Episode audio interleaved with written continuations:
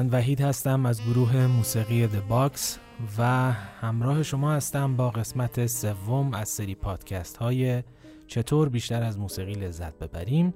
و این قسمت و قسمت بعدی این پادکست در خصوص سبک های مختلف موسیقی مدرن صحبت خواهم کرد. امیدوارم که قسمت های قبلی این سری پادکست ها رو شنیده باشید. قسمت اول در خصوص سازبندی و انواع سازهای حالا مختلفی که توی موسیقی مدرن استفاده میشه صحبت کردم و توی بخش دوم در خصوص ساختار موسیقی مدرن حرف زدم. این پادکست ها توی همه پلتفرم های پادکست قابل دسترسی هستند و پیشنهاد می‌کنم اگر نشنیدید حتما قسمت قبلی رو هم بشنوید. قبل اینکه شروع بکنم به بحث اصلی باید به این نکته حتما اشاره بکنم که ما توی این قسمت ها در خصوص سبک های موسیقی مدرن صحبت می‌کنیم و کاری به سبک ها و گونه های مختلف موسیقی کلاسیک و حتی موسیقی مردمی و فولک اروپا نخواهیم داشت.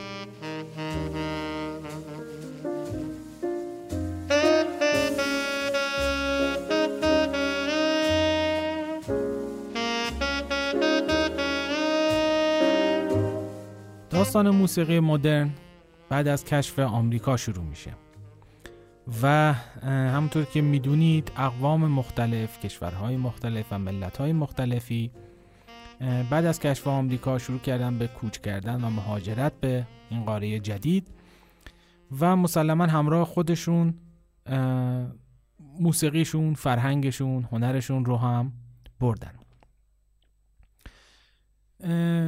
اقوام مختلفی توی آمریکا ساکن شدن که شامل انگلیسی ها، اسپانیایی ها، پرتغالی ها، ایلندی ها و باقی کشورها و ملت های اروپا و اروپایی هایی که توی آمریکا ساکن شدن شروع کردن به آوردن ساکنین آفریقا به آمریکا برای کار توی مزارعشون. حالا به هر ترتیبی که بود.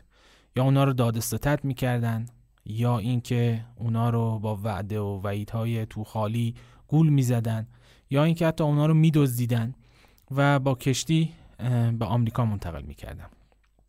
حالا قبل از اینکه این سیاهپوستان آفریقایی تعدادشون توی آمریکا به یه حدی برسه که جوامع بزرگی رو تشکیل بدن و توی شهرهای مختلف ساکن بشن و تعدادشون زیاد بشه موسیقی مردمی کشور آمریکا شامل موسیقی فولک کشورهای اروپایی بود مثل انگلستان، ایرلند، اسپانیا، پرتغال و کشورهای دیگه. و در کنار اون توی مراسمات، جشنها و حالا روزهای ملی که داشتن از موسیقی مارش نظامی استفاده می‌کردن. مسلما خب بومیان خود آمریکا یا سرخپوست ها اونها هم یک نوعی از موسیقی داشتن که خب هممون می‌دونیم که اصلا این مردم اجازه زندگی کردن هم نداشتن تا حد زیادی. چه برسه به اینکه بخوان موسیقیشون رو عرضه بکنن به جامعه. پس خیلی محجور مونده بود موسیقی سرخپوست ها و اصلا اسمی ازش نیست توی اون برهه زمانی. اما بعد از اینکه جامعه سیاپوستان بزرگتر شد و توی شهرهای مختلف ساکن شدن و تشکیل جوامع محلی دادن آروم آروم موسیقی که از سرزمین پدریشون از سرزمین مادریشون آورده بودن رو شروع کردن به نمایش دادن شروع کردن به ابراز این فرهنگ خودشون توی آمریکا. البته اول این موسیقی که ازش صحبت کردم توی جامعه خودشون بود. مثلا وقتی که سر زمین کار می‌کردن توی مزارع پنبه و حالا ذرت و مزارع دیگه که کار می‌کردن تحت خیلی شرایط عجیب و غریب و ظالمانه ای که بود شروع می‌کردن به خوندن آوازهای محلی خودشون با ریتم و سبک آفریقایی که یکی از مهمترین خصیصه های موسیقی آفریقا سوال و جواب هست. این خصیصه توی موسیقی شرق هم هست. یعنی ما سوال و جواب رو توی موسیقی حتی موسیقی خودمون هم داریم تو موسیقی خاورمیانه هم داریم. به این ترتیب بود که یک نفر به عنوان کسی که حالا آواز می‌خوند شروع می‌کرد به جملاتی رو به آواز خوندن و بقیه کارگرها اونجا بهش پاسخ می‌دادن.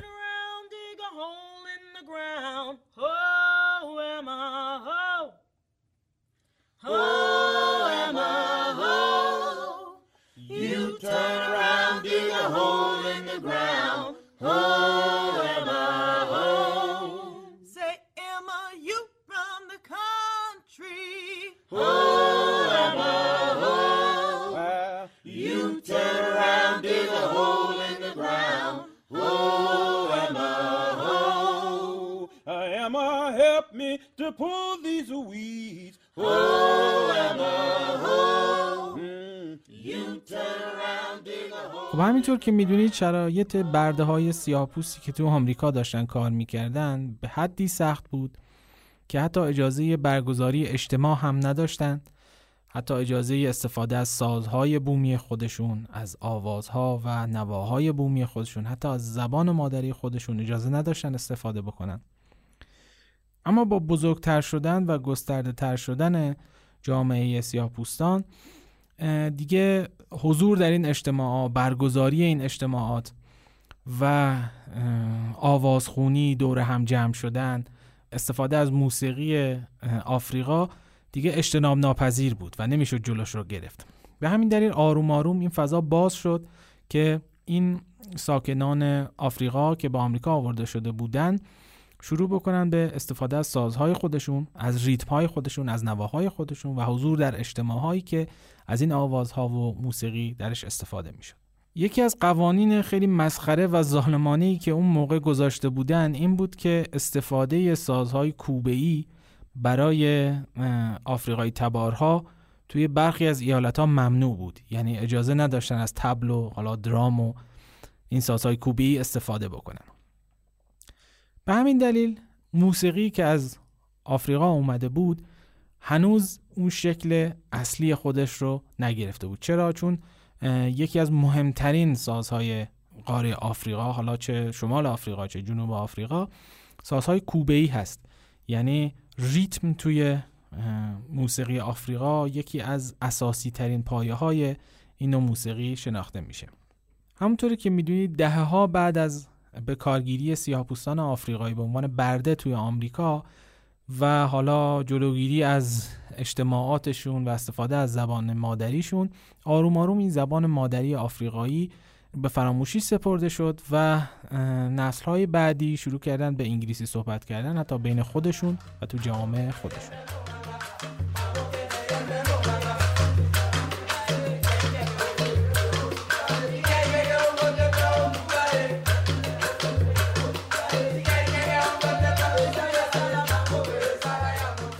اجتماعات که بزرگتر و بزرگتر شد آروم آروم کارگرهایی که حالا در طول روز کار می‌کردن توی مزاره شبا دور هم جمع می‌شدن با خانواده هاشون و شروع می‌کردن به آواز خوندن به جشن گرفتن که یه جوری حداقل این درد و رنجی که باهاش درگیر بودن در طول روز رو فراموش بکنن. خب آوازهایی که داشتن یواش یواش زبانش به زبان انگلیسی تغییر پیدا کرد و حالا دیگه شروع کرده بودن به استفاده از سازهای مختلف خصوصا گیتار به خاطر اینکه گیتار ساز نسبتا ارزونتری بود نسبت به سازهای دیگه. در دسترستر بود شاید نگهداریش یه مقداری آسونتر بود از سازهای دیگه. سبک بود قابل حمل بود.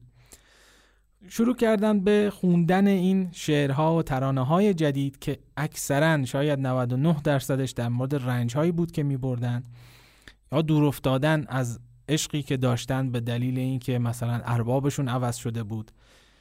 و این ترانه های انگلیسی آروم آروم با اون گام و اون سبک موسیقی آفریقایی ترکیب شد و یک سبک جدیدی رو به وجود آورد به اسم بلوز. حالا بلوز از نظر ملودی و حالا هارمونی یک تفاوت خیلی اساسی با سبک های دیگه مثل سبک کلاسیک یا فولک های اروپایی داره. اونم حضور نوت بلو هست. حالا من نمی‌خوام در مورد نوت بلو خیلی توضیح بدم ولی یک نوتی هست که البته توی موسیقی آفریقا توی گام دیاتونیک اروپایی جایی نداره. چرا؟ چون فاصلش با نوت‌های بعد و قبل خودش ربع پرده است. اما وقتی وارد آمریکا میشه و روی سازهای غربی اجرا میشه اون ربع پرده تبدیل میشه به نیم پرده. پس ما یک نوتی رو داریم که از آفریقا اومده به اسم نوت بلو و توی گام های مینور و ماژور که گام های معمول اون دوره بودن و گام های اصلی موسیقی کلاسیک و موسیقی اروپایی بودن جایی نداره. به همین دلیل کسانی که تو موسیقی کلاسیک کار می‌کردن و شاید خیلی از اونایی که هنوز الان هم دارن توی موسیقی کلاسیک کار می‌کنن معتقد بودند و معتقد هستند که این نوت خارجه یعنی فالشه از گام بیرونه. در حالی که حالا کسایی که با موسیقی مدرن سر و کار دارن و طرفدار موسیقی مدرن هستن می‌دونن که اساس کل موسیقی مدرن بر پایه همین نوت و همین گام بلوز گذاشته شده.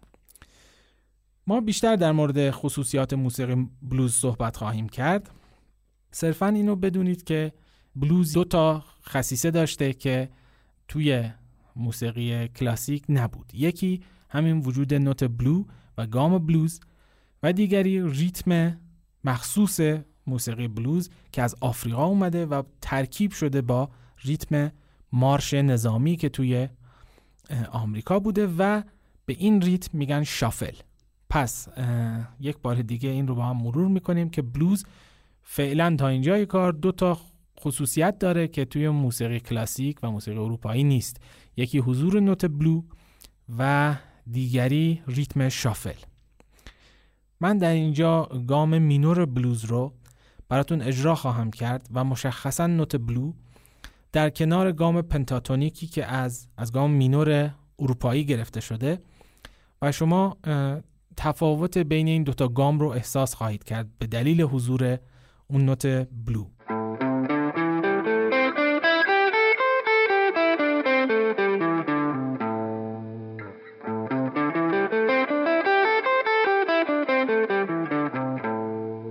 گامی که شنیدید گام لامینور پنتاتونیک بود و گام بعدی که براتون می‌زنم گام لامینور بلوز هست. با تاکید بر روی نوت بلو.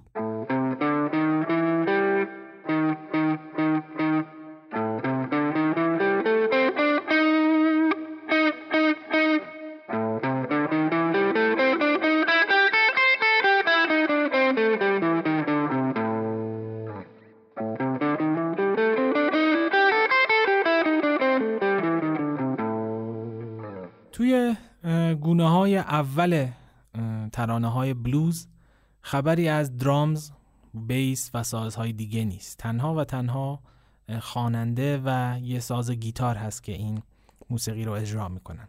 چرا؟ به خاطر اینکه خیلی از ایالت ها استفاده از سازهای کوبه ای رو برای سیاپوستا ممنوع کرده بودن. و هنوز خبری از یادگیری موسیقی بین سیاپوستا نبود. هنوز اجازه نداشتن که اصلا وقت اینو نداشتن که بخوام موسیقی یاد بگیرن. یه تعداد خاصی که حالا یه جورایی وقت پیدا می‌کردن به صورت انفرادی شروع می‌کردن به یاد گرفتن حالا ساز گیتار و اکثرا هم به صورت بداهه و سینه به سینه شاید از پدرشون از یه آشنایی که داشتن یاد می‌گرفتن و خیلی خبری از همنوازی و نمی‌دونم هارمونی و حالا یا تئوری موسیقی اصلا نبود. یکی از اولین کسانی که موسیقی بلوز رو اجرا می‌کرد توی خیابون ها توی حالا بارها توی اجتماعات سیاه پوستان و حتی در بین سفید پوستان کسی بود به اسم بلاین لمن جفرسون ما مطمئن نیستیم که این اولین شخص بوده که این کار انجام می‌داده ولی حداقل جز اولین ها بوده و خوشبختانه یک سری از ترانه های بلایند لمن جفرسون به دست ما رسید یعنی ضبط شده و به دست ما رسیده.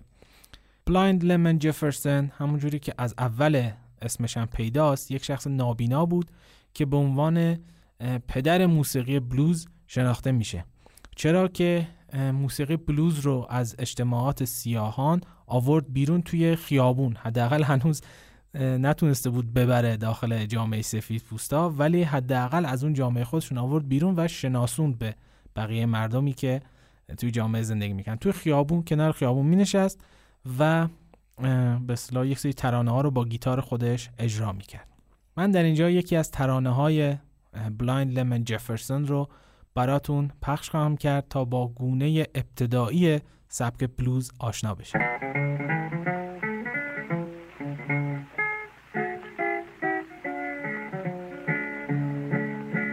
wanna go home and I ain't got sufficient no dog called my bed up so wanna go home and I ain't got sufficient clothes I need sufficient so much clothes well I wanna go. Home and I ain't got sufficient clothes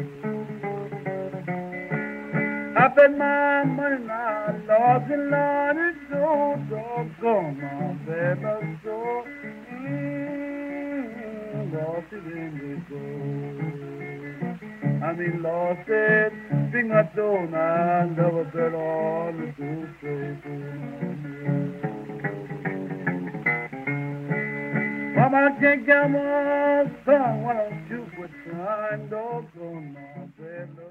در موازات اتفاقاتی که بهش اشاره کردم جنبش ضد بردهداری هم توی آمریکا اوج گرفت و آروم آروم توی نیمه دوم قرن 19 هم توی سال 1863 منجر به لغو قانون بردهداری شد.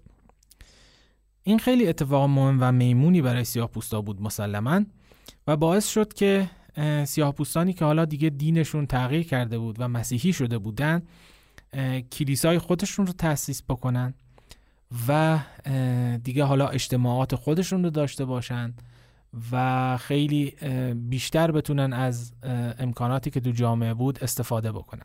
تأسیس کلیسای سیاه پوستان تأثیر خیلی زیادی روی موسیقی مدرن گذاشت. چرا؟ به خاطر اینکه موجب به وجود اومدن موسیقی گاسپل شد. گاسپل چیه؟ گاسپل همون آوازخونی داخل کلیسای سیاه پوستان هست که احتمالا شنیدید. همراه با دست زدن آوازهای مذهبی خودشون رو می‌خونن اینجا باز هم فرهنگ ها با هم تلاقی کردند و توی کلیسای سیاه پوستان از آوازهای مذهبی مسیحی در کنار ریتم ها و موسیقی آفریقایی برای انجام مراسم مذهبی استفاده می شد. موسیقی گاسپل برای سیاه پوستان هنوز که هنوزه دارای یک ارج و قرب و یک تقدس خاصی هست و حتی اون زمان که حالا شاید خیلی عقاید مذهبی قرص و محکمتر بود کسانی که توی کلیسا موسیقی گاسپل رو اجرا می‌کردن و آوازهای گاسپل رو میخوندن اگه می‌رفتن و موسیقی بلوز رو اجرا می‌کردن به شدت مورد غضب جامعه سیاه‌پوستا قرار می‌گرفتن اصلا به موسیقی بلوز می‌گفتن موسیقی شیطانی. یعنی یک جورایی در مقابل موسیقی گاسپل قرارش داده بودن. من در اینجا یک نمونه از موسیقی گاسپل رو براتون خواهم گذاشت.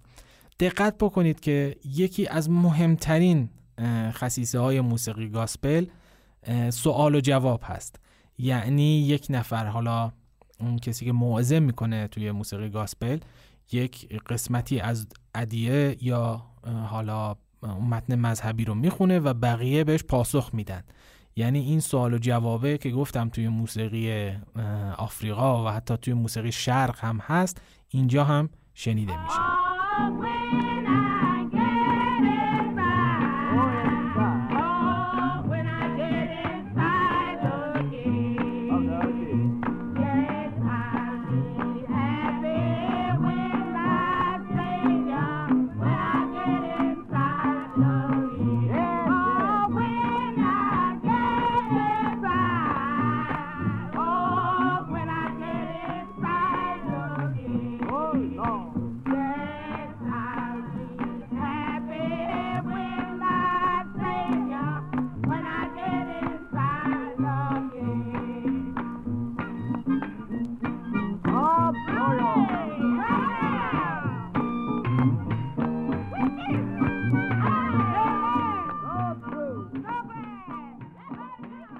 بدین ترتیب موسیقی بلوز موسیقی شنبه شب ها بود که همه دور هم جمع می شدن حالا توی کلوب ها توی بارهای خودشون و موسیقی گاسپل موسیقی صبحهای یک شنبه بود که همه به کلیسا می‌رفتن و با همین موسیقی مذهبی رو اجرا می‌کردن. نکته که می‌خوام اینجا بهش اشاره بکنم این هست که موسیقی بلوز هنوز شکل اصلی خودش رو به خودش نگرفته هنوز خبری از هارمونی شاخص موسیقی بلوز نیست و حتی سازبندی موسیقی بلوز هم هنوز شکل و شمایل خودش رو نگرفته و صرفا به وسیله یکی یا دو تا گیتار اجرا میشه آوازهای بلوز.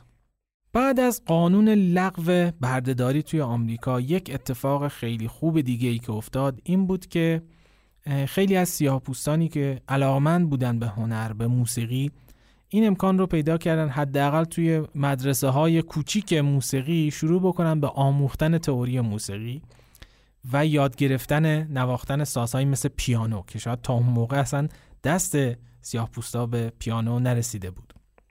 کسانی که به این مدارس موسیقی می‌رفتن خب قاعدتا باید موسیقی کلاسیک اروپایی رو یاد می‌گرفتن و تئوری این نوع موسیقی رو و قطعات موسیقی کلاسیک رو می‌زدن روی پیانو. اما کسی که از یک دنیای دیگه وارد آمریکا شده هیچ وقت نمی‌تونه فرهنگ کشور مادری خودش رو فراموش بکنه. به همین دلیل کسانی که به این مدارس موسیقی رفتن به مرور باعث به وجود آمدن سبک جدیدی در موسیقی شدن که یکی از تاثیرگذارترین سبک های موسیقی هست روی موسیقی مدرن. به اسم ragtime موسیقی ragtime حاصل تلفیق موسیقی کلاسیک با ریتم موسیقی آفریقایی است. همون ریتم shuffle ی که ازش صحبت کردیم. یکی از کسانی که خیلی نامدار هست توی سبک ragtime اسمش هست اسکات جاپلین. ایشون در کنار همکاران خودشون در حوالی سال 1900 تا 1905 سبک رگتایم رو با ترکیب موسیقی کلاسیک با موسیقی بلوز به وجود آوردن. من حتما از این سبک یک مثال رو براتون خواهم گذاشت. مسلما این نوع موسیقی رو شنیدید چون این موسیقی موسیقی بود که توی فیلم های صامت خیلی ازش استفاده می‌شد و خیلی خیلی موسیقی محبوبی بود بین آمریکایی ها چون که اولا یه جورایی ریشه در موسیقی کلاسیک داشت و در کنارش یک دنیای جدیدی از موسیقی و ریتم رو هم معرفی کرده بود که خیلی راحت می‌شد شاید باهاش رقصید و توی بارها و کلوبها شاهد اجرای موسیقی رک تایم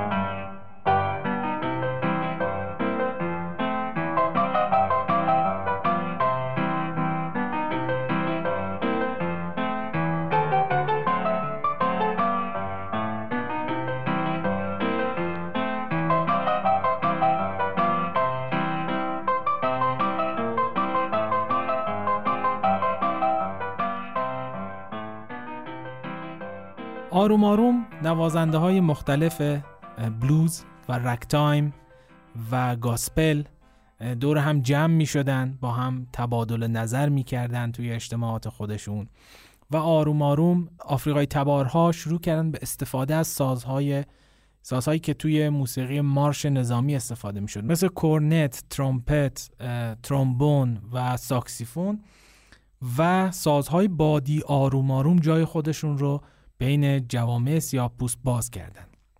از طرفی نوازنده های رگتایم پیانو رو هم با خودشون برای موسیقی سیاه ها به ارمغان آوردن.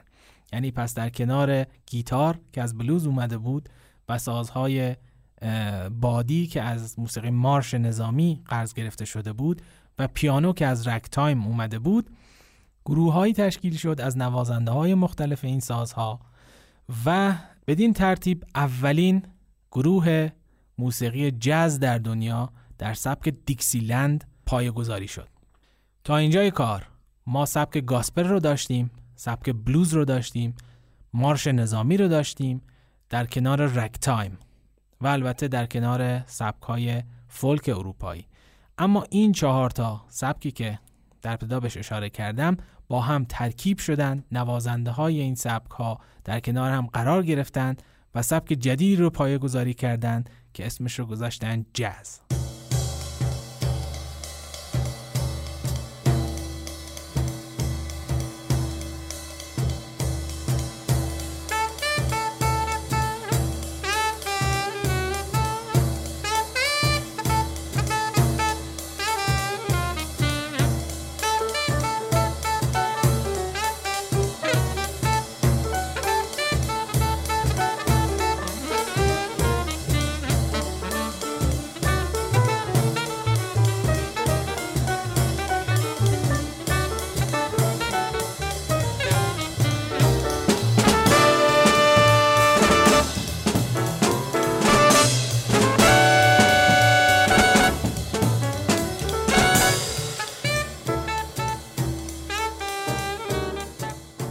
خصوصیت مهمی که موسیقی جز داشت این بود که چون نوازنده های موسیقی مارش هم درش به فعالیت می پرداختن فقط شامل سیاه پوستا نبود. درسته که شاید بزرگترین چهره های موسیقی جز خیلی هاشون سیاه پوست بودن و اون ریشه اولیه این موسیقی از جامعه سیاه پوستان بلند شده ولی سفید پوستان خیلی مشتاق بودن و وارد شدن به سبک جز و شروع کردن به نواختن و ساختن قطعات مختلف توی این سبک. اولین سبکی که توی جز به وجود اومد سبک دیکسیلند بود. سبک دیکسیلند شامل نوازنده های سازهای بادی برنجی هست. مثل ترومپت، مثل ترومبون و ساکسیفون که ملودی اصلی موسیقی رو اینها بر عهده دارن. در کنار سازهایی مثل پیانو و درامز. پس ما درامز رو هم برای اولین بار توی موسیقی می‌بینیم. چون رگتایم یک موسیقی بود که صرفا شامل پیانو می‌شد. و بلوز هم که با گیتار اجرا می‌شد. گاسپل هم که عمدتا یا همراه با گیتار بود یا فقط صرفا گروه های کور بودن که میخوندن. پس مارش برای ما یک سری سازهای جدیدی را آورد که شامل سازهای بادی بودن و البته درامز. خصوصیت اصلی دیکسیلند این هست که خیلی قانون مدار نیست. از نظر چه هارمونی چه از نظر سازبندی چه از نظر ملودی چه از نظر سولو نواختن. یه جورایی همه نوازنده ها با هم شروع می‌کنن به نواختن. یعنی هر کی یه جوری داره ساز خودش رو می‌زنه. البته مسلما نوت هایی رو اجرا می‌کردن که با هم رابطه هارمونیک دارن. ولی هنوز خبری از هارمونی موسیقی مدرن و ساختار موسیقی مدرن نبود. من اینجا یک نمونه از موسیقی دیکسیلند رو براتون می‌ذارم تا ببینید این سبک به چه صورت است.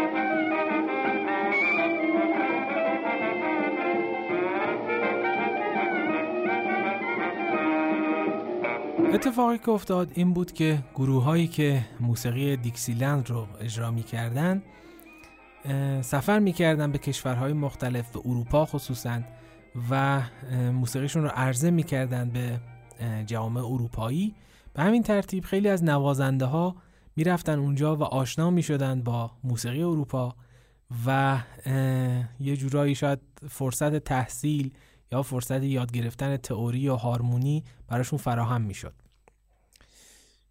در این میان یک سری از نوازنده ها خیلی رشد کردن از نظر تئوری و هارمونی توی موسیقی نوازنده های مثل لوی آرمسترانگ و به این ترتیب موسیقی جز از اون حالت شلوغ پلوغی که داشت تبدیل شد به یک موسیقی که یک ساختار قدرتمند هارمونی و تئوری داره و به این ترتیب اولین تحول توی موسیقی جز توسط نوازنده ها و آهنگسازها به وجود اومد. این تحول شامل این تغییرات بود. یکی اینکه ظهور نوازنده ها و آهنگسازهایی که آشنا بودن به تئوری موسیقی توی جز باعث شد که این سبک از موسیقی به سمت تئوریزه شدن و گرایش بیشتر به هارمونی و تئوری کشیده بشه. دو اینکه این گروه های موسیقی بزرگتر شدند و نوازنده های بیشتری بهشون اضافه شدند سازهای بیشتری به اونها اضافه شدند و سازبندی اون تکمیل شد. سه اینکه سفید پوست های بیشتری وارد موسیقی جز شدند حالا دیگه جز صرفا مختص سیاه ها نبود و نوازنده های سفید پوست هم وارد این سبک موسیقی شده بودند از طرفی وضع مالی و اقتصادی توی آمریکا داشت بهتر می‌شد. به همین دلیل اونایی که کلوب داشتن اونایی که بارهای خیلی بزرگی داشتن می اومدن و از این گروه های جز دعوت می‌کردن که توی حالا کلوب ها یا بارهاشون موسیقی بزنن. و همین اقتصادی شدن این موسیقی باعث شد که افراد بیشتری به این موسیقی روی بیارن. و یه جورایی باعث گسترش و بهبود شرایط این موسیقی شد. به این ترتیب این تحول باعث به وجود آمدن گروه های بزرگ موسیقی جز شد که با اسم بیگ بند شناخته می شدن. شامل نوازنده های مختلف سازهای بادی حالا چه برنجی چه چوبی مثل نمی‌دونم کلارینت مثل ترومپت مثل ساکسیفون مثل ترومبون و نوازنده های پیانو و درامز و حتی گروه های کر و خواننده و حتی گیتار و نوازنده های مختلف. بدین ترتیب سبک سوینگ توی جز به وجود اومد با کمک اشخاص بزرگی مثل لویی آرمسترانگ. خصوصیت موسیقی سوینگ اینه که براش نوت نوشته میشه. یعنی برای هر کدوم از گروه های سازهای مختلف نوت نوشته میشه پارتیتور داره یعنی دقیقا مثل موسیقی کلاسیک هر بخشی نوت های مخصوص به خودش رو داره و از روی نوت نواخته میشه. این سبک از موسیقی جاز نه تنها توی آمریکا بلکه توی کل دنیا مشهور میشه و خیلی از کشورهای اروپایی هم شروع می‌کنن به تأسیس گروه های بزرگ موسیقی جاز. من در اینجا یک نمونه از سبک سوینگ در موسیقی جاز خواهم آورد. تا با این سبک آشنا بشید و دقت بکنید به تعداد سازها به صداهای مختلفی که از این گروه شنیده میشه و همچنین نظم و ترتیبی که این سبک نسبت به سبک دیکسیلند داره.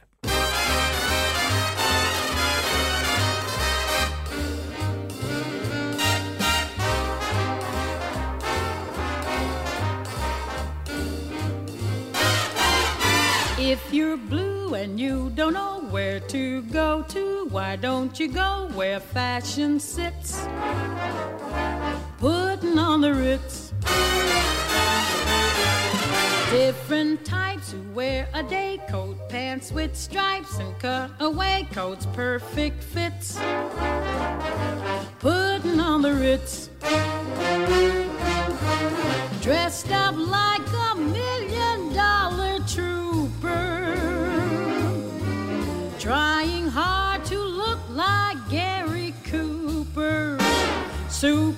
Duper, come let's mix where Rockefellers walk with sticks or umbrellas in their mitts. Putting on the Ritz.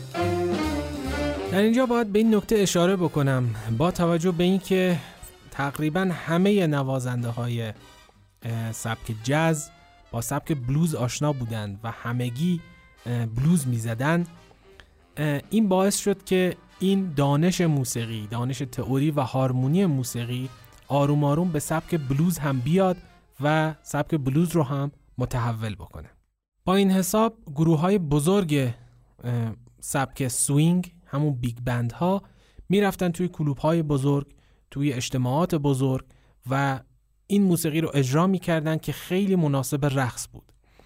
و مردم می اومدن صرفا برای لذت بردن از این موسیقی و رقصیدن همراه اون منتها یک سری از این نوازنده ها وقتی که کارشون توی کلوب ها تموم می‌شد شب به جای اینکه برگردن خونه و استراحت بکنن برای فردا آماده بشن می‌رفتن توی یک محل هایی که آماده کرده بودن برای تمرین بیشتر این نوازنده ها جمع می شدن دور هم و همدیگر رو به چالش می کشیدن.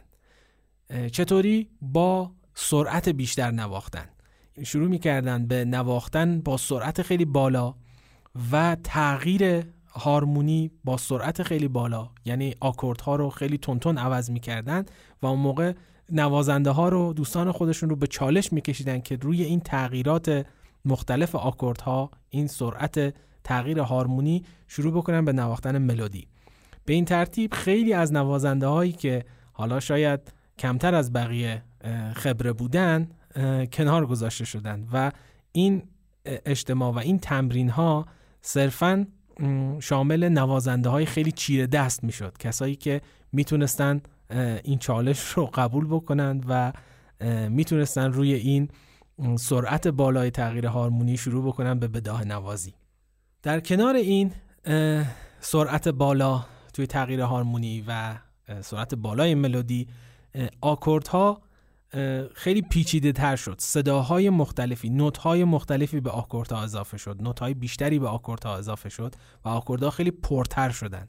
پس این جمعی که جمع می شدن دور هم و تمرین می کردن بعد از اجرایی که مثلا تو کلوپ ها داشتن اینها سه تا کار رو توی تمریناشون خیلی جدی گرفته بودن. یکی اینکه با سرعت بیشتری ملودی بزنن. دو اینکه روی تغییر سریع ها تغییر سریع هارمونی بتونن خودشون رو حفظ بکنن و سه های پیچیده تر و هارمونی پیچیده تر رو بتونن تشخیص بدن و بنوازن. اینجوری بود که ما شاهد یک گروه یک کلوب از نوازنده های چیره دست بودیم که هر شب خودشون رو به چالش میکشیدن با چیزهای جدید با نوآوری های جدید و در صدر اینها شخصی بود به اسم دیزی گلسپی که یک نوازنده بسیار چیره دست ساز ترومپت بود. این کلوب های نوازنده ها در حوالی شروع جنگ جهانی دوم خیلی باب شدن و نوازنده های خیلی مشهوری رو تو خودشون جا دادن و هدفشون این بود که موسیقی جاز رو از اون استریوتایپی که داشت بیارن بیرون. این که موسیقی جاز برای رقص هست برای سرگرمی هست اینا می‌خواستن این رو تغییر بدن. می‌خواستن نشون بدن که موسیقی جاز نه تنها یک موسیقی هست برای تفریح بلکه یک موسیقی هست که هنری و علمی هم هست. بدین ترتیب دومین تحول توی سبک جاز به وجود اومد توسط این کلوپ که در صدر اونها دیزی گیلسپی هست. و منجر شد به ایجاد سبک مشهور بیباپ حالا تفاوت سبک بیباپ با سوینگ چی هست؟ خب گفتیم که سوینگ اکثرا برای رقص و سرگرمی ایجاد می شد ولی بیباپ یک حالت هنری و یک حالت علمی و جدی تر داشت دو اینکه توی بیباپ ما سرعت بالاتری داریم یعنی تمپو بالاتر هست و سرعت نواختن خیلی از سبک سوینگ بالاتره. دو اینکه هارمونی خیلی پیچیده تری داره. ما توی سوینگ شاهد هارمونی هایی هستیم که خیلی به موسیقی کلاسیک اروپایی نزدیکن. درسته که با اون یه سری تفاوت های اساسی دارن ولی خیلی بیشتر نزدیکن به هارمونی موسیقی دیاتونیک. ولی هارمونی بیباپ خیلی پیچیده است. اصلا از قواعد هارمونی دیاتونیک و موسیقی کلاسیک تبعیت نمی‌کنه و کلا یک دنیای جدیدی داره. همونطوری که قبلا هم اشاره کردم سوینگ شامل یک گروه های بزرگی بود که براشون نوت نوشته می‌شد. یعنی همه از روی نوت می‌زدن و نقش همه کاملا مشخص بود و خیلی خبر از بداهه نوازی نبود. منتها بیباپ کاملا بر روی بداهه نوازی بنا شده و تعداد کسانی که تو گروه های جز بیباپ فعالیت می‌کنن خیلی کمتر از big band ها هستن. یک اتفاق خیلی مهم دیگه ای که افتاد این بود که ساز drums نقشش تغییر کرد. ما توی سوینگ شاهد این بودیم که ساز drums بیشتر با kick یعنی همون طبل بزرگی که به صورت حالا عمودی قرار می‌گیره روی زمین و با پا بهش ضربه وارد میشه. اون طبل خیلی نقش مهمی توی ساختن ریتم داشت. پس ما مثل موسیقی مارش از kick drum و snare که توی موسیقی مارش خیلی صداش شنیده میشه بیشتر برای تولید ریتم توی سوینگ استفاده می‌کردیم.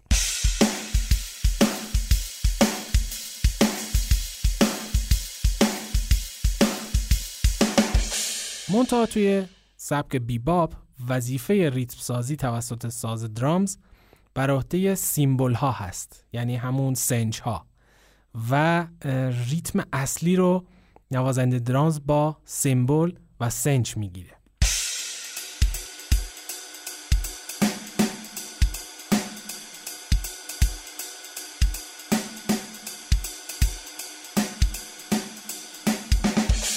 در کنار drums عملکرد ساز گیتار هم تغییر کرد.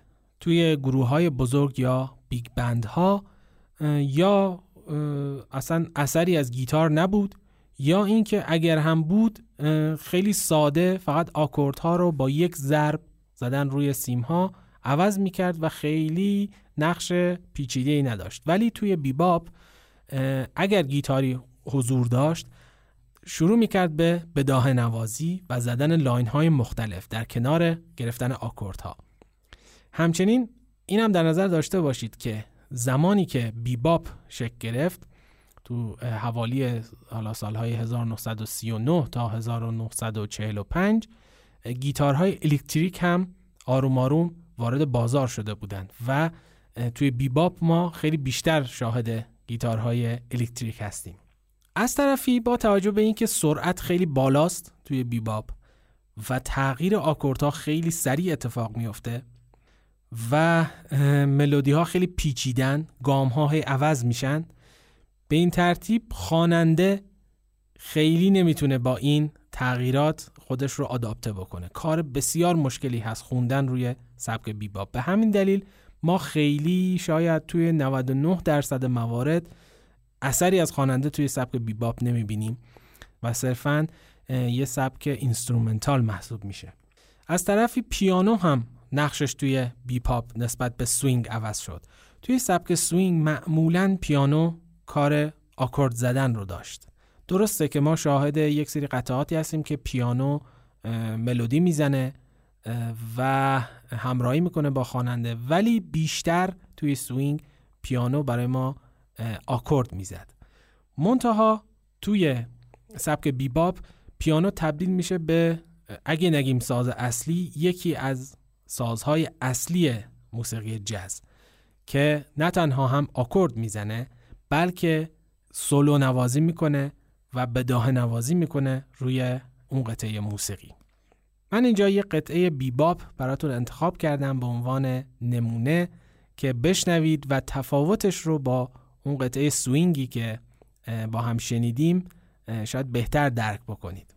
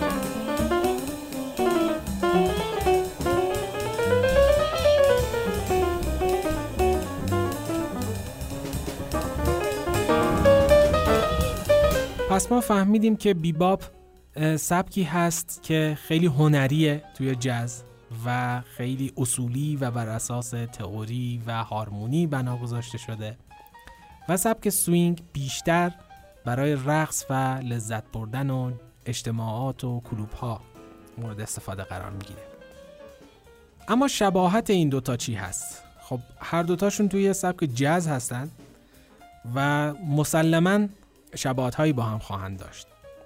اول اینکه سازبندیشون شبیهه یعنی ما همون سازهایی که تو سوینگ شاهدشون بودیم به تعداد کمتر توی بیباپ هم همونا رو داریم. یعنی ساز دیگه ای از یه سبک دیگه ای از جای دیگه ای به این موسیقی وارد نشده.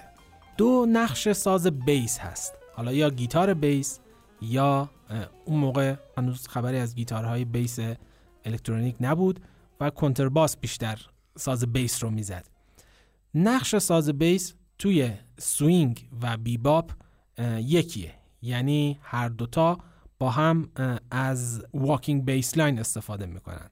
walking bass line یا حالا بیسی که انگار داره راه میره یک نوع از نواختن بیس هست از line های بیس هست که چیز جدیدی هم نیست. ما توی موسیقی کلاسیک هم شاهد line های walking bass line هستیم. خصوصا توی سبک باروک و کارهای غولهایی مثل باخ. من اینجا به خاطر اینکه بدونید دارم از چی صحبت می‌کنم وقتی میگم walking bass line خودم با یک بیس الکتریک دو تا walking bass line براتون اجرا می‌کنم که مطمئنم اگر طرفدار موسیقی جاز باشید با شنیدن اینها منظور منو خیلی راحت متوجه میشید. اگرم خیلی با جاز میانه خوبی ندارید باز هم کمک خواهد کرد که واکینگ بیسلان رو بشناسید.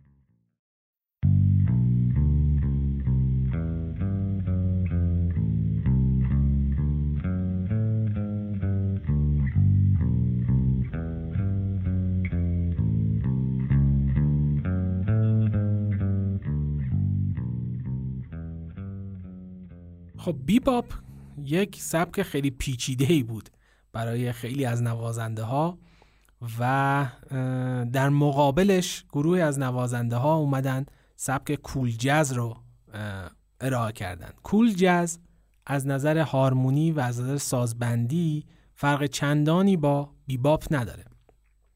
منتها تفاوت اصلیش با بیباپ اینه که سرعتش خیلی پایینه. یعنی تمپوی پایینتری رو ما شاهد هستیم و در کنارش خواننده هم به این سبک اضافه شده. یعنی ما اینجا باز هم شاهد ترانه و حضور خواننده هستیم.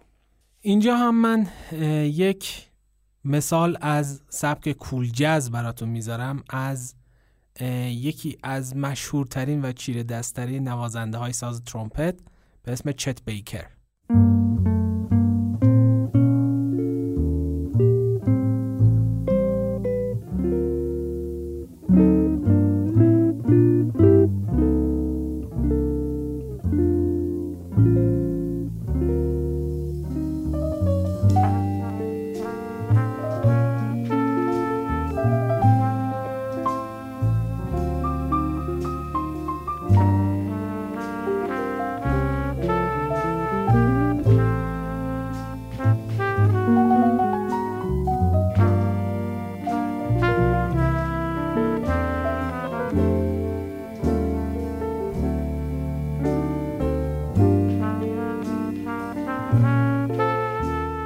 فراموش نکنیم که سبک جز توی موسیقی یکی از سبکاییه که با آغوش باز تحولها و نوآوریها رو پذیراست.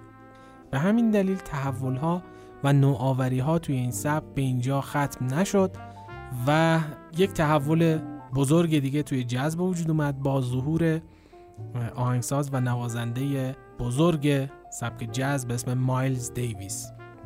مایلز دیویس کاری که کرد در وهله اول اومد مدهای موسیقی رو که اصلا مجهور مونده بودن. هیچ سبکی از موسیقی از مدها دیگه استفاده نمی‌کرد. شاید ما دیگه بعد از دوره باروک و با تونال شدن موسیقی یعنی به وجود اومدن گام های مینور و ماژور دیگه مدهای کلیسایی رو کلا کنار گذاشته بودن.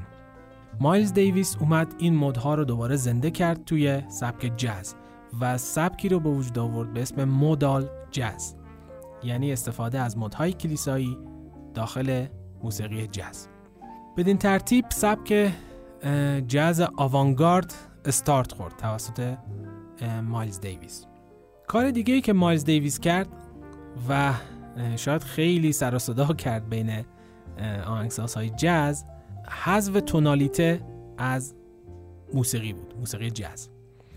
تونالیته یعنی چی؟ حالا خیلی ساده و خیلی شاید ابتدایی بخوام توضیح بدم.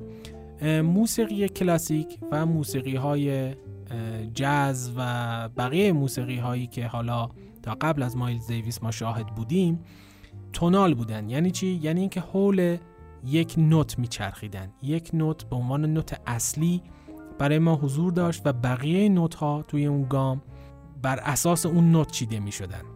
مثلا شاید شنیده باشید میگن گام دو ماژور. یعنی چی؟ یعنی اینکه ما هفت نوتی که توی موسیقی داریم حول محور یک نوت میچرخند توی این گام و اون نوت نوت دو هست. پس تونال برای ما یعنی اون نوت و اینجا یعنی نوت دو. کاری که مایز دیویس انجام داد این بود که اعلام کرد که نیازی نیست به اینکه ما نوتی داشته باشیم به عنوان مرکز گاممون که از اون نوت شروع بکنیم و به اون نوت خاتمه بدیم قطعمون رو یا اون بخشمون رو ملودیمون رو. ما می‌تونیم به نوت های مختلف خاتمه بدیم و اون نوت تونال رو از موسیقی حذف بکنیم.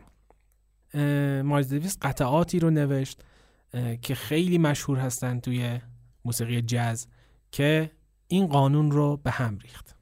این تحول ها خیلی تحول های بزرگی بودن چرا که تحول هایی بودن که ما توی موسیقی کلاسیک هم شاهدشون بودیم. موسیقی ایتونال سبکی از موسیقی کلاسیک بود که با همین بینش به موسیقی کلاسیک ایجاد شده بود. بدین ترتیب مایز دیویس موسیقی جاز رو یک پله از نظر هارمونی، از نظر تئوری، از نظر هنری بودن و جدی بودن بالاتر برد. و حالا حتی کسایی که توی موسیقی کلاسیک هم فعالیت می‌کردن دیگه موسیقی جاز رو به عنوان یک سبک جدی و یک سبک هنری نگاه می‌کردن. من اینجا قطعه سووات اثر مایز دیویس رو براتون قرار میدم. به عنوان نمونه ای از جاز مدال اسم این قطعه رو به خاطر بسپارید چون یکی از نقاط عطف موسیقی مدرن نه تنها موسیقی جاز بلکه موسیقی مدرن محسوب میشه. اما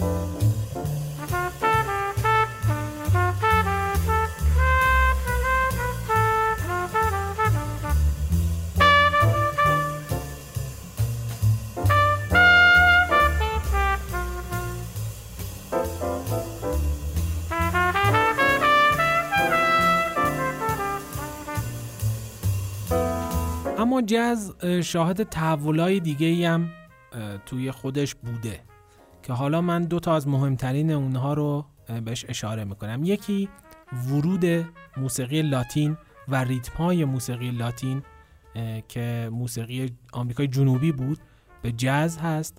ریتم های مثل باسانووا و سامبا که ریتم های مشهور موسیقی لاتین هستند به جز وارد شدند و خیلی از آهنگسازها و نوازنده ها از این ریتما توی قطعاتشون استفاده کردن. حتی سازهای کوبه‌ای آمریکای جنوبی هم به جز اضافه شدند و جای خودشون رو باز کردن توی این سبک.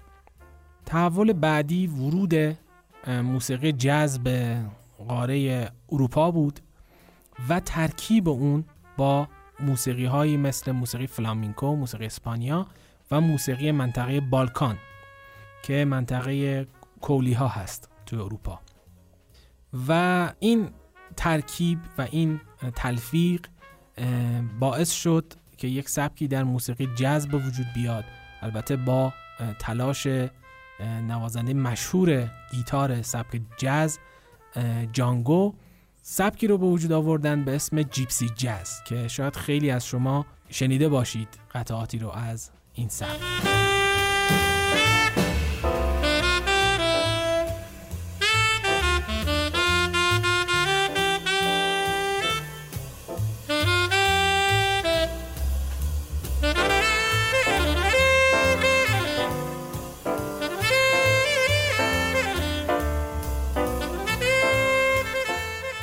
این تعاریف به سوال مشهوری می‌رسیم که خیلی از خود من پرسیدند. و مسلما شاید سوال خیلی از شما هم باشه. و اون اینه که تفاوت سبک جز با سبک بلوز توی چی هست.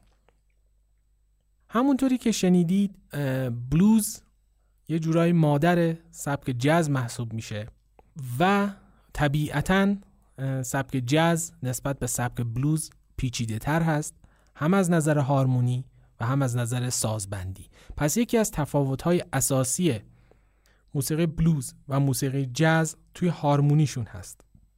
یعنی چی؟ یعنی ما توی موسیقی بلوز خیلی آکوردهای پیچیده ای نداریم آکوردهای متنوعی خیلی نداریم. اون سبک بلوز کلاسیکی که به اصطلاح ساختار اصلی بلوز هست شامل سه تا آکورد میشه.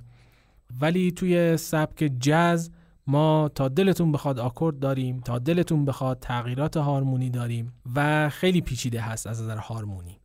از نظر ریتم سبک بلوز باز هم ساده تر از سبک جز هست. ما توی سبک بلوز معمولا شاهد ریتم هایی هستیم که بر پایه کسر میزان های چهار چهارم و شیش اشتم نوشته میشن. اما توی جز از این خبران نیست. توی جز ریتم های شکسته داریم ریتم های لنگ داریم. و ریتم های مختلفی حتی ریتم های همونجوری که گفتیم از کشورهای لاتین وارد جز شدن. پس در اینجا هم جز نسبت به بلوز پیچیده تر هست. از نظر سازبندی هم این دوتا سبک با هم متفاوتن. چطور؟ توی بلوز اکثرا شاهد نواختن سولوها نواختن بداهه نوازی ها با گیتار هستیم. حالا چه گیتار آکوستیک و بعدتر که گیتار الکتریک که اومد بیشتر گیتار الکتریک. یعنی ما نقش اصلی زدن ملودی رو توی سبک بلوز بر عهده گیتار الکتریک می‌بینیم. ولی توی جاز اینجوری نیست. توی جاز بیشتر سازهای بادی و همچنین پیانو هستن که کار سولو نوازی و نواختن ملودی ها رو بر عهده دارن. اگرچه توی هر دو سبک از سازهای مشترکی استفاده میشه مثل سازهای بادی که گفتیم مثل پیانو و سازهای دیگه مثل درامز و بیس توی هر دو سبک مورد استفاده قرار می‌گیره. این دو تا سبک از نظر ملودی هم با هم متفاوتن. توی سبک بلوز ملودی ما بر روی گام بلوز نواخته میشه. یعنی ما خارج نمیشیم از گام بلوز. یه گام بلوز مینور داریم یه گام بلوز ماژور داریم که ملودی های ما بر روی این گام ها نوشته میشه. ولی توی جاز ما نه تنها از گام بلوز استفاده می‌کنیم بلکه از گام های ماژور مینور از مدها از گام های مخصوص موسیقی جاز که بر اساس هارمونی جاز به وجود اومدن. پس خیلی توی جاز ما دستمون بازه و می‌تونیم ملودی رو توی گام های مختلف بزنیم. ولی توی بلوز ما از گام بلوز استفاده می‌کنیم. موسیقی بلوز با توجه به منشأش خیلی به ترانه وابسته است. یعنی نقش ترانه توی موسیقی بلوز خیلی پررنگه و کلیت موسیقی بلوز داستان اون ترانه رو روایت می‌کنه. چه سازها چه سولو نوازی چه خواننده چه خود ترانه همه در خدمت اون داستانی هستن که قرار روایت بشه. ولی توی جز اینجوری نیست. توی جز ما خواننده هم داریم ترانه هم داریم ولی لزومی برای حضور vocal و ترانه توی سبک جز وجود نداره. ما سبک بیباپ رو داشتیم که عمدتا instrumental بود و خبری از ترانه نبود. از نظر musician های این دوتا سبک اونهایی که توی سبک بلوز کار می‌کردن حداقل تا اون زمان خیلی تئوری موسیقی نمی‌دونستن. خیلی هارمونی نمی‌دونستن و واقعا لازم هم نبود. چون از نظر ساختاری و از نظر تئوری موسیقی بلوز خیلی پیچیده نیست و نیازی هم نیست که نوازنده های بلوز کلی برن چیزهای مختلفی در مورد هارمونی و تئوری یاد بگیرن. ولی توی جاز از این خبران نیست. توی جاز نوازنده ها نه تنها تئوری موسیقی کلاسیک رو می‌دونن بلکه تئوری موسیقی جاز رو هم هارمونی موسیقی جاز رو هم می‌شناسند و کامل باش آشنا هستن. تفاوت دیگه ای که بلوز با موسیقی جز داره این هست که موسیقی بلوز خیلی مردمی تر هست. یعنی جاهایی که موسیقی بلوز اجرا میشه معمولا توی کلوب ها هست توی بارها هست. توی اجتماعات کوچیک هست. ولی موسیقی جز معمولا تو کنسرت ها اجرا میشه. حالا حداقل سبک هنری ترش یعنی بیباپ و سبک های بعد از اون توی کنسرت های بزرگ برگزار میشن. یعنی یک جورایی مثل موسیقی کلاسیک هست. قشر الیت بیشتر میرن اون کنسرت ها رو می‌بینن. ولی موسیقی بلوز موسیقی مردمی هست. یعنی ممکن تو خیابون هم اجرا بشه. یعنی خیلی در بند تشریفات نیست به عبارتی.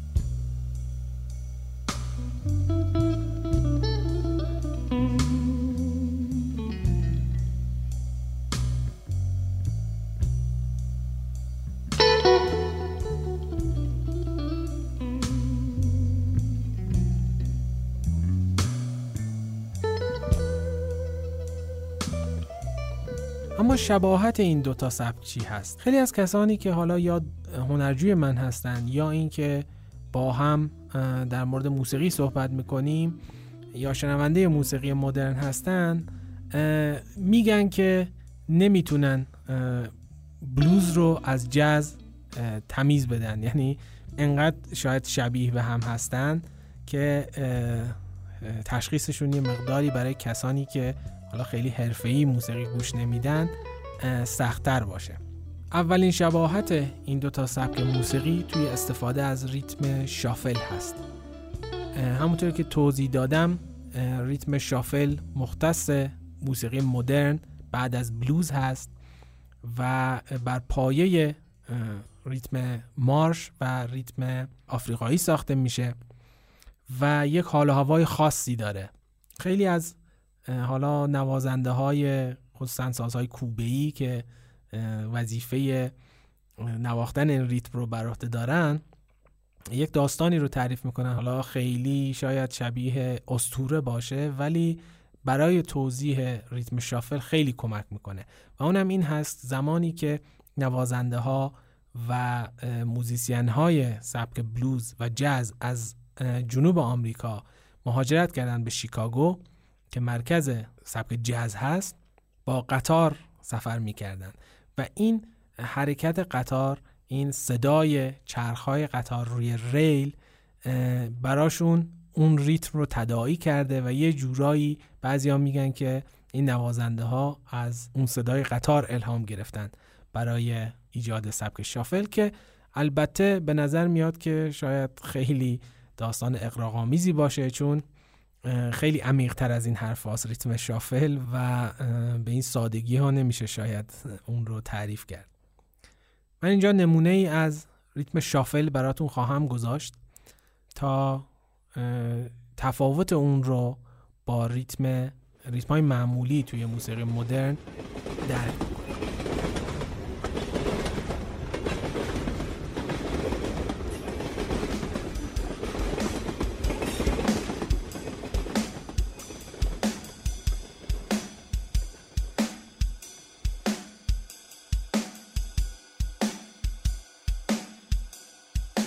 شباهت دوم این دوتا سبک توی استفاده از گام بلوز و نوت بلو هست. هر دوتا از این سبک ها از گام بلوز استفاده می‌کنن و نوت بلو که با هم در موردش صحبت کردیم توی هر دوتا سبک شنیده میشه. شباهت سوم این سبک ها عدم تبعیت از هارمونی موسیقی کلاسیک یا هارمونی موسیقی دیاتونیک هست. و اصلا بلوز و جاز هارمونی مخصوص به خودشون رو دارن حالا گفتیم بلوز شاید هارمونیش خیلی ساده تر باشه ولی با اون سادگی هم از هارمونی موسیقی دیاتونیک یا موسیقی کلاسیک تبعیت نمی‌کنه. در اینجا من یک نمونه از موسیقی بلوز و یک نمونه از موسیقی جاز رو قرار خواهم داد و شاید این بتونه کمکتون بکنه توی تشخیص این دوتا سبک از همدیگه Have you ever loved a woman so much you tremble in pain? اثری که میشنوید قطعه Have you ever loved a woman هست اثر فردی کینگ یکی از بزرگان سبک بلوز. همونطوری که شاهد هستید سبکای مثل جز و سبکای دیگه روی سبک بلوز تاثیر خودشون گذاشتن و سازبندی این سبک یه مقدار تغییر کرده و سازهای جدیدی بهش اضافه شده و یه مقدار پرتر شده و یه جوره میشه گفت مدرنتر شده. حالا بر نکاتی که قبلا بهش اشاره کردم یک روش خیلی ساده برای تشخیص بلوز از جز وجود داره و اون هم این هست که بلوز یه قالبی داره که در طول آهنگ تکرار میشه. یعنی برخلاف جز یه قالب تکراری داره. این قالب معمولا دوازده میزان هست. ما بلوز هشت میزانی و کمتر هم داریم ولی اکثر مواقع بلوز دوازده میزانی است یعنی اگر شما میزان ها رو بشمارید سر دوازده تا دوباره برمیگرده از میزان یک همون رو تکرار می‌کنه. تا وقتی که قطعه به پایان برسه. من این دوازده میزان رو براتون میشمارم روی این آهنگ تا شاید بتونید راحتتر تشخیص بدید. بلوز رو از جز یک. دو. سه. چهار.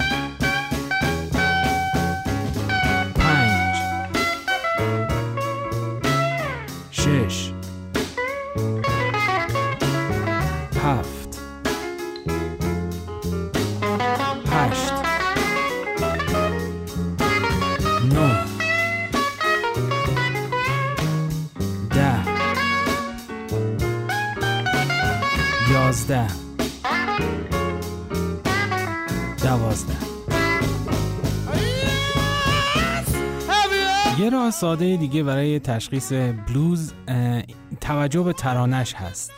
ترانه های بلوز معمولا توی 95 درصد موارد به این شکل است که جمله اول و جمله دوم حالا یا بیت اول و بیت دوم یکی هستن یعنی تکرار میشن و جمله سوم و چهارم فرق می‌کنه. اگر ترانه این قطعه رو سرچ بکنید و نگاه بکنید می‌بینید که این قضیه در مورد این قطعه هم صادق است.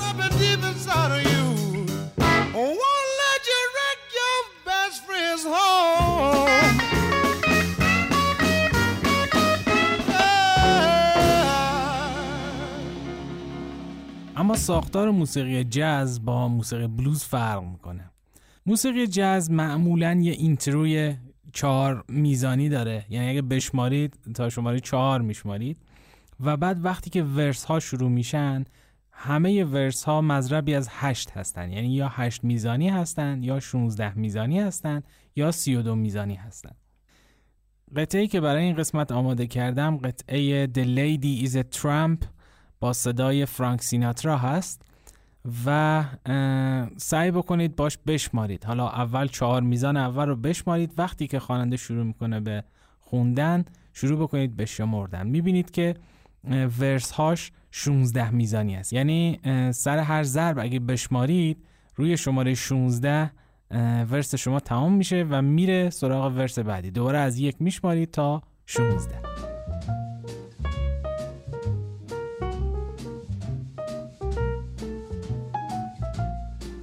She gets too hungry for dinner at eight. She likes the theater and never comes late. She never bothers with people she'd hate.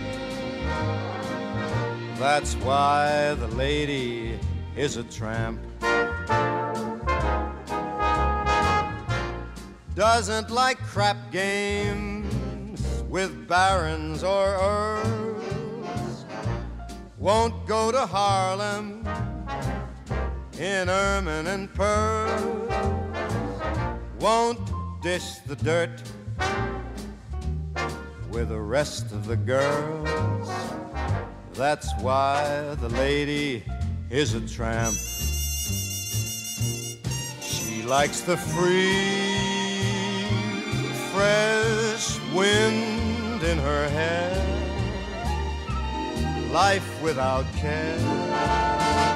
She's broke and it's oak, hates California. It's cold and it's damp. That's why the lady is a tramp.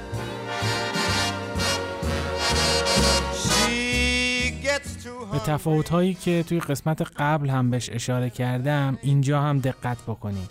به سازبندی، صدای سازها، به هارمونی و بقیه نکاتی که اونجا بهش اشاره کردم.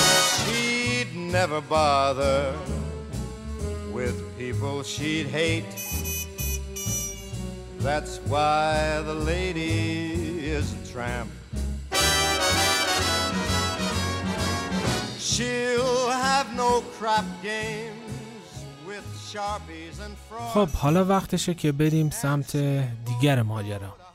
یعنی سبکی که سفید پوستای آمریکایی به وجود آوردن. و اون سبکی نیست جز کانتری. سبک کانتری مختص کشور آمریکا هست.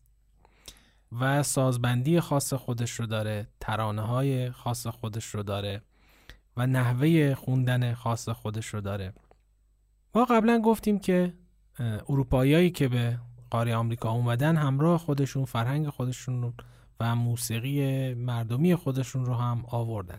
توی موسیقی های فولکی که وارد آمریکا شدن دو تا بیشتر از بقیه روی سبک کانتری اثر گذاشتن. یکیش موسیقی فولک ایرلند بود که ساز فیدل رو که یک حالت دیگه ای از ساز ویالون هست به موسیقی کانتری آورد و بعدی ترانه های مردمی موسیقی انگلستان بود که با اسم بلد شناخته میشن.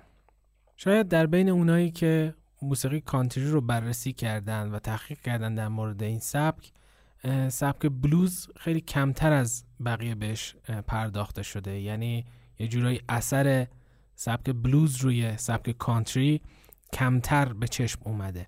این در حالی که یکی از مهمترین سازهای سبک کانتری ساز بنجو هست که این ساز بنجو اصالتا یک ساز آفریقایی است و این ساز توسط سیاهپوستان آفریقایی به آمریکا آورده شده. پس یه جورایی اصلا نمیشه بلوز رو این وسط نادیده گرفت.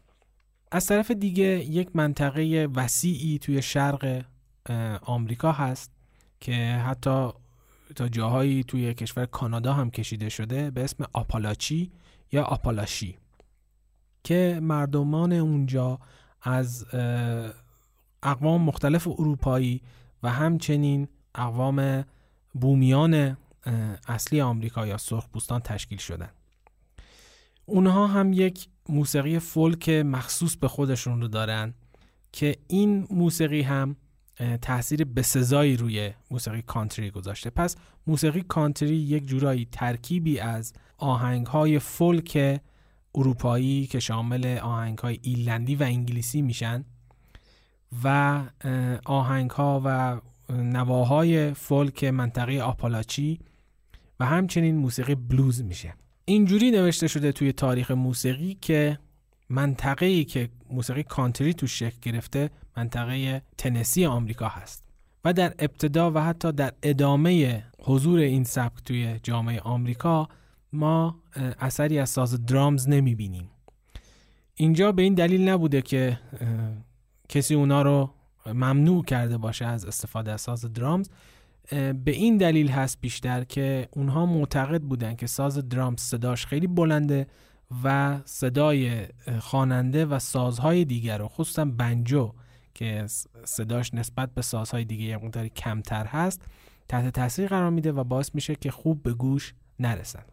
در اینجا من یک نمونه از موسیقی کانتری برای شما خواهم گذاشت که مسلما با شنیدنش متوجه منظور من از این سبک خواهید شد. چون خیلی سبک مشهوری هست و شاید خیلی جاها ما اونو شنیدیم.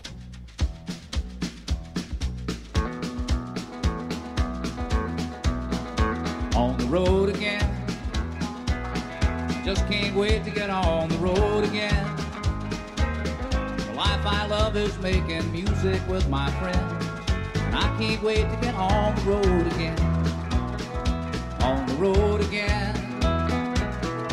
Going places that I've never been. Seeing things that I may never see again. I can't wait to get on the road again. تا اینجای کار ما با سبکایی از موسیقی مدرن آشنا شدیم که شاید به عنوان مادر بقیه سبکایی که به وجود اومدن شناخته میشن. ما سبک گاسپل رو شناختیم که سبک موسیقی مذهبی سیاه پوستان هست سبک بلوز رو شناختیم که موسیقی شاید مردمی تر سیاه پوستان آمریکایی هست. موسیقی مارش رو شناختیم که مارش نظامی هست که توی جشن ها مورد استفاده قرار می گرفته. فهمیدیم که موسیقی بلوز یه جورایی با موسیقی کلاسیک ترکیب شد و رگ تایم رو به وجود آورد و از اون طرف رگ تایم باز با بلوز و گاسپل ترکیب شد و سبک جاز رو به وجود آورد. و از اون طرف آهنگ های فولک اروپایی با مارش و بلوز و حتی موسیقی محلی منطقه آپالاچی آمریکا ترکیب شد و سبک کانتری رو به وجود آورد. پس ما تا اینجا منشأ سبکهای مهم کانتری جاز و بلوز رو شناختیم. در قسمت بعدی این پادکست ما میریم سراغ سبکهای جدیدتری مثل راک، مثل پاپ، مثل متال و هیپ هاپ و سبکای دیگه ای که شاید بیشتر باشون آشنا هستیم. امیدوارم روز و شب خوبی رو پیش رو داشته باشید. حتما به صفحات ما توی شبکه های اجتماعی سر بزنید. اونجا هم مطالبی هست که ممکنه مورد توجه شما قرار بگیره. در آخر قطعه رو خواهید شنید در سبک بلوز که اثر خود من هست با اسم همه پارو می‌زنن.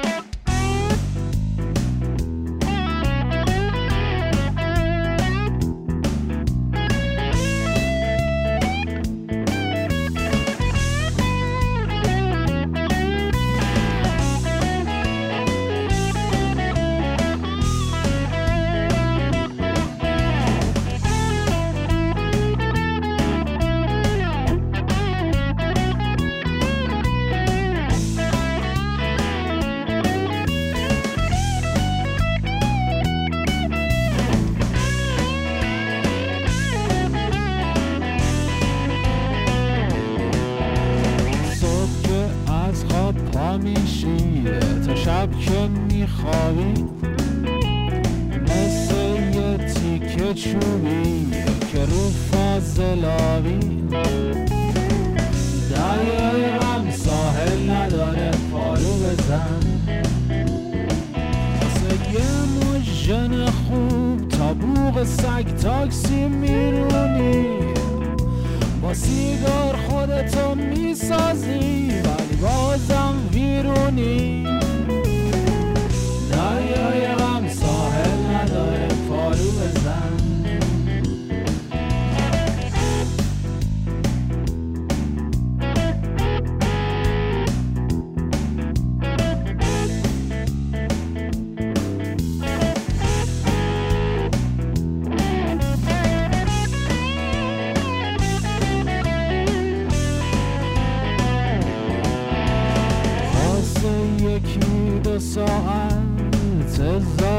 Coringa.